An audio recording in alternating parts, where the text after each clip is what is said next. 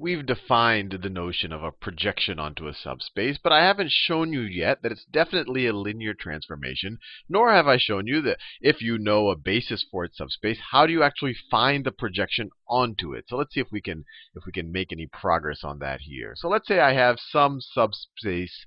Let's say V is a subspace subspace of Rn.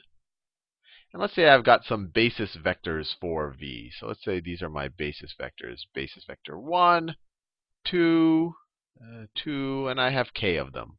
I don't know what v's dimension is, but let's say it's k. It's got k basis vectors. So is a basis is a basis for for v, and that means that any vector not not v that's not v vector, that's v subspace. Now that means that means that any vector, any vector, let me call some vector, I don't know, let's say any vector A that is a member of my subspace can be represented. That means that A can be represented as a linear combination of these guys. So I'll make my linear combination, let's say it is, I don't know, y1 times b1 plus y2 times b2 all the way to plus yk times bk. That's what the definition of a basis is. The span of these guys is your subspace V. So any member of V can be represented as a linear combination of my basis vectors. Now, if I were to construct a matrix, a matrix, let's make it an n by k matrix, whose columns are essentially the basis vectors of my subspace. So A looks like this. The first column is my first basis vector. My second column is my second basis vector. And I go all the way to my kth column, and I have k columns, is going to be my kth basis vector. If I'm going to have my kth basis vector, let me make the closing bracket the same color as my opening bracket. Just like that. It's going to have n rows because each of these basis vectors are members of Rn. Remember, V is a subspace of Rn. So each of these guys are going to have n terms. So this matrix is going to have n rows. Now, saying that any member of the subspace V can be represented as a linear combination of these basis vectors is equivalent to saying that any any member that A, that any member A of our subspace V can be represented can be represented as the product of our matrix A, our matrix A times some vector some vector y where some was equal to a for some y that is a member of Rk.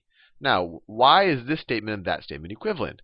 Well, you can imagine if you were to just multiply this times some vector y in Rk, so it's y1, y2, all the way down to yk, this is going to be equal to y1 times b1 plus y2 times b2 all the way to plus yk times bk, which is the same thing as this. So if you uh, you can always pick the right linear combination, you can always pick the right member of yk so that you get the right linear combination of your basis vectors to get any member of your subspace V. So any member of my subspace right there can be represented as the product of the matrix A with some with some vector in Rk. And we don't know much about this vector right here in Rk.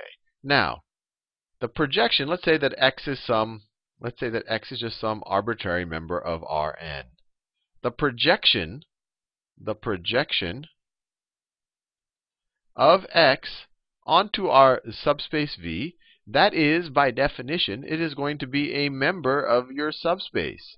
Or, another way of saying it is that this guy, the projection, the projection onto V of x is going to be equal to my matrix A is going to be equal to, I'll do it in blue, is going to be equal to A times some vector y for some vector y in rk. If we knew what that vector y was, if we could if we could always find it, then we wouldn't have we would have a formula, so to speak, for figuring out the projection of x onto v, but we don't have that yet.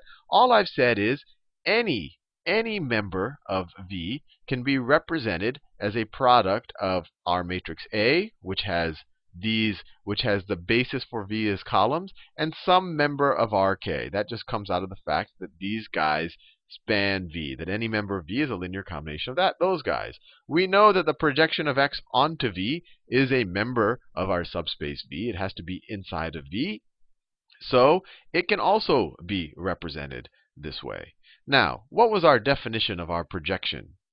Our definition of our projection, we say, well, let me write it this way. We know that x, we know that x can be represented as the sum of the projection, the projection onto v of x plus some member of v complement. Or maybe I could even write plus the projection, the projection of the projection onto the orthogonal complement of V.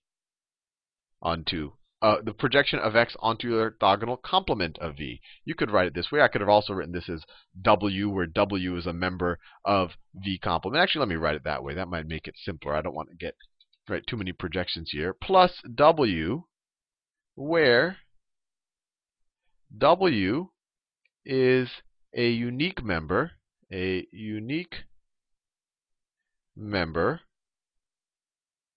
of the orthogonal complement of v. Or you could say it this way. If you subtract the projection of, of x onto v from both sides, you get x minus the projection of x onto v is equal to w.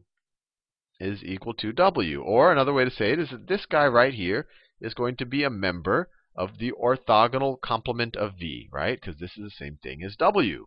Now, what's the orthogonal complement of v? If we go back to this matrix here, I have these basis vectors right here as the columns. So the column space, the column space of A is going to be equal to V, right? The column space of A is just the span of these basis vectors. And by definition, that is going to be equal to my subspace V. Now, what is the orthogonal complement of V? The orthogonal complement of V is going to be the orthogonal complement of my column space.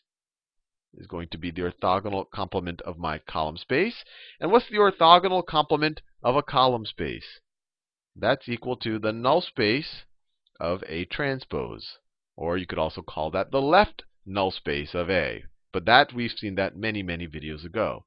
So we could say that x minus the projection of x onto v is a member of, let me write it this way, x minus the projection onto v of x is a member of the orthogonal complement of my column space of my matrix, which is equal to the null space of A transpose of A transpose. That's the orthogonal complement of V. This is the same thing as the orthogonal complement of V.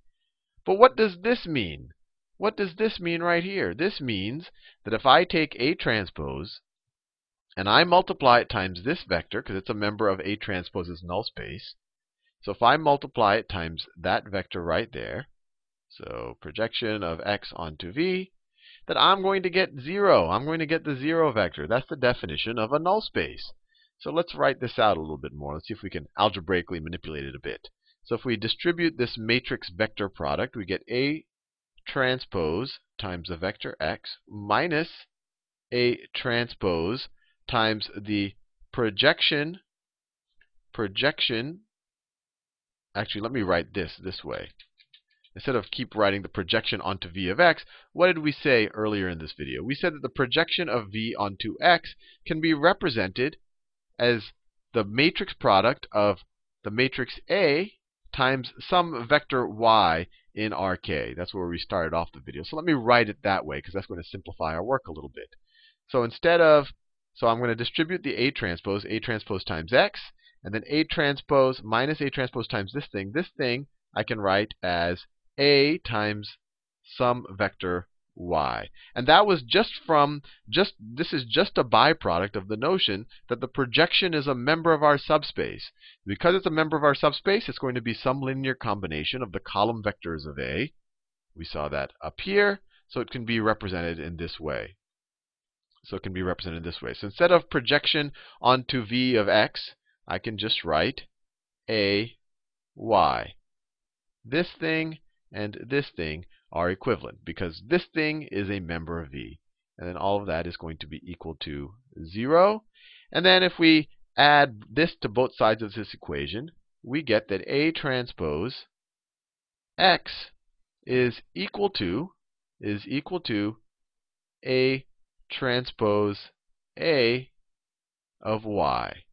Or, now this is interesting. Now remember what we where we started off here. We said that the projection the projection onto V of x is equal to ay for some for some y and for some y that is a member of Rk.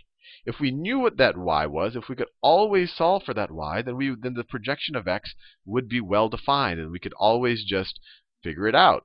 Now, can we solve for y here? Well, we'll be able to solve for y if we can take the inverse of that matrix.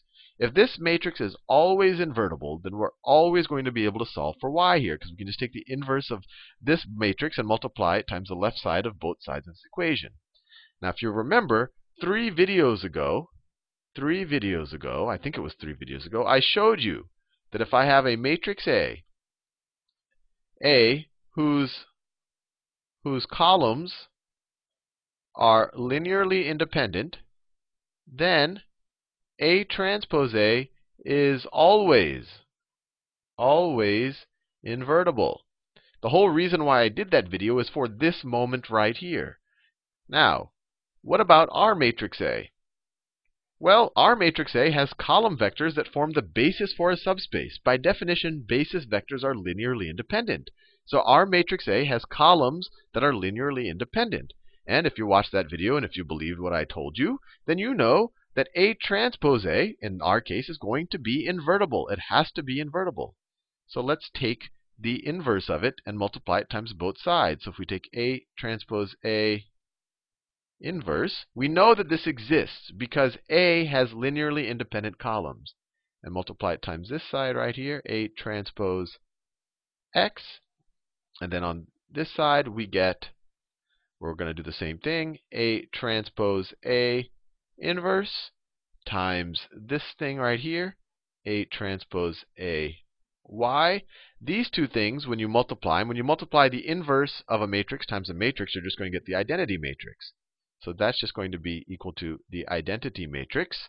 And the identity matrix times y is just going to be y. So we get, and this is a vector, so if I flip them around, I get that y is equal to this expression right here. A transpose A inverse, which will always exist, times A transpose times x. Now, we said that the projection of x onto v is going to be equal to a times y for some y. Well, we just solved for the y using our definition of our projection. We just were able to solve for a y. So now we can we can define our projection of x onto v as a matrix vector as a matrix vector product. So we can write the projection onto V of our vector x is equal to A, it's equal to A times y. And y is just equal to that thing right there. y is equal to that thing right there. So A times A transpose A inverse, which always exists because A has linearly independent columns, times A transpose times x. And this thing right here, this long convoluted thing, that's just some matrix. Some matrix which always exists for any subspace that has some basis. So we've just been able to express the projection of x onto a subspace as a matrix vector product. So this says, so anything that can be any matrix vector product transformation is a linear transformation is a linear transformation. And not only did we show that it's a linear transformation, we showed that, look, if you can give me the basis, if you can give me the basis for v, I'm going to throw that basis into some, I'm going to make the those column vectors equal to the column of some matrix A. And then if I take matrix A, if I take its transpose, if I take A transpose times A and invert it, and if I multiply them all out in this way, I'm going to get the transformation matrix for the projection. Now, this might seem really complicated, and it is hard to do by hand for many, many projections.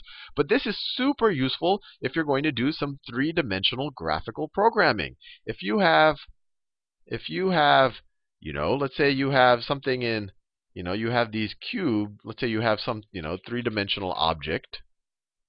Let's say you have some three-dimensional object, and you want to know what it looks like from the point of view of some observer. So let's say you have some observer. Some observers point of view is essentially going to be some subspace, right? You want to see what the projection of this cube onto the subspace, how would it look to the person who's essentially onto this flat screen right there? How would that cube look from this point of view? Well, if you know the basis for this subspace, you can just apply this transformation. You can, you know, make a matrix with whose columns are these basis vectors for this observer's point of view. And then you can apply this to every vector in this cube in R3, and you will know exactly how this cube should look from this person's point of view. So this is actually a super useful result.